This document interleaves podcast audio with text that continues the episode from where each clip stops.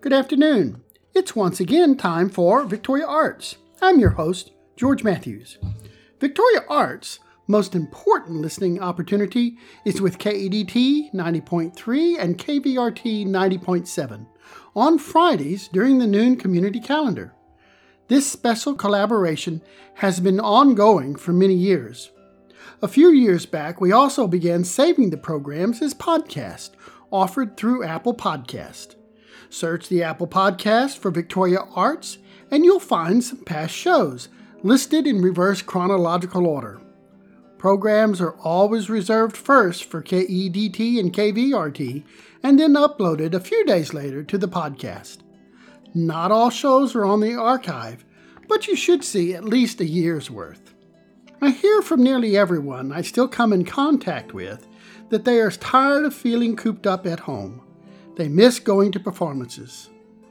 Just this week, my nephew and I were supposed to see Houston Grand Opera's presentation of Cinderella.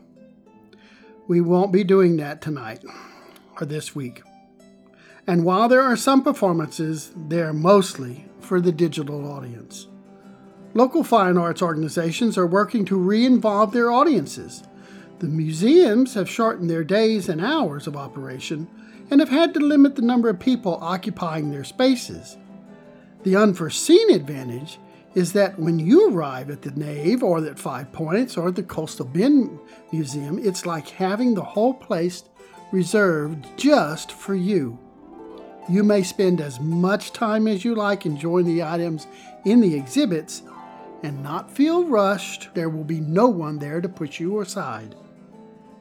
The Ballet Theater and Theater Victoria have returned to limited performances with special attention to social distancing and safety protocols for public gatherings.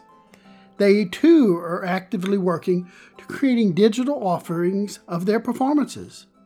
The two organizations have by necessity not only limited their audience members but also the number of performers.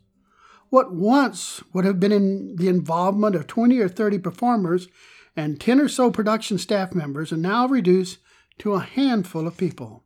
Still, the ex- excellent programs are available. The positive outcome has been that now friends and families from far away don't have to travel for an opportunity to enjoy watching their loved ones. The Bach Festival is currently planning only a digital version of their 2021 festival. Time, social protocols, and distance of the vast majority of performers is a real encumbrance to getting together in the intimate surroundings so familiar to Bach audiences. The same restrictions also are making it difficult for the symphony to perform in any venue.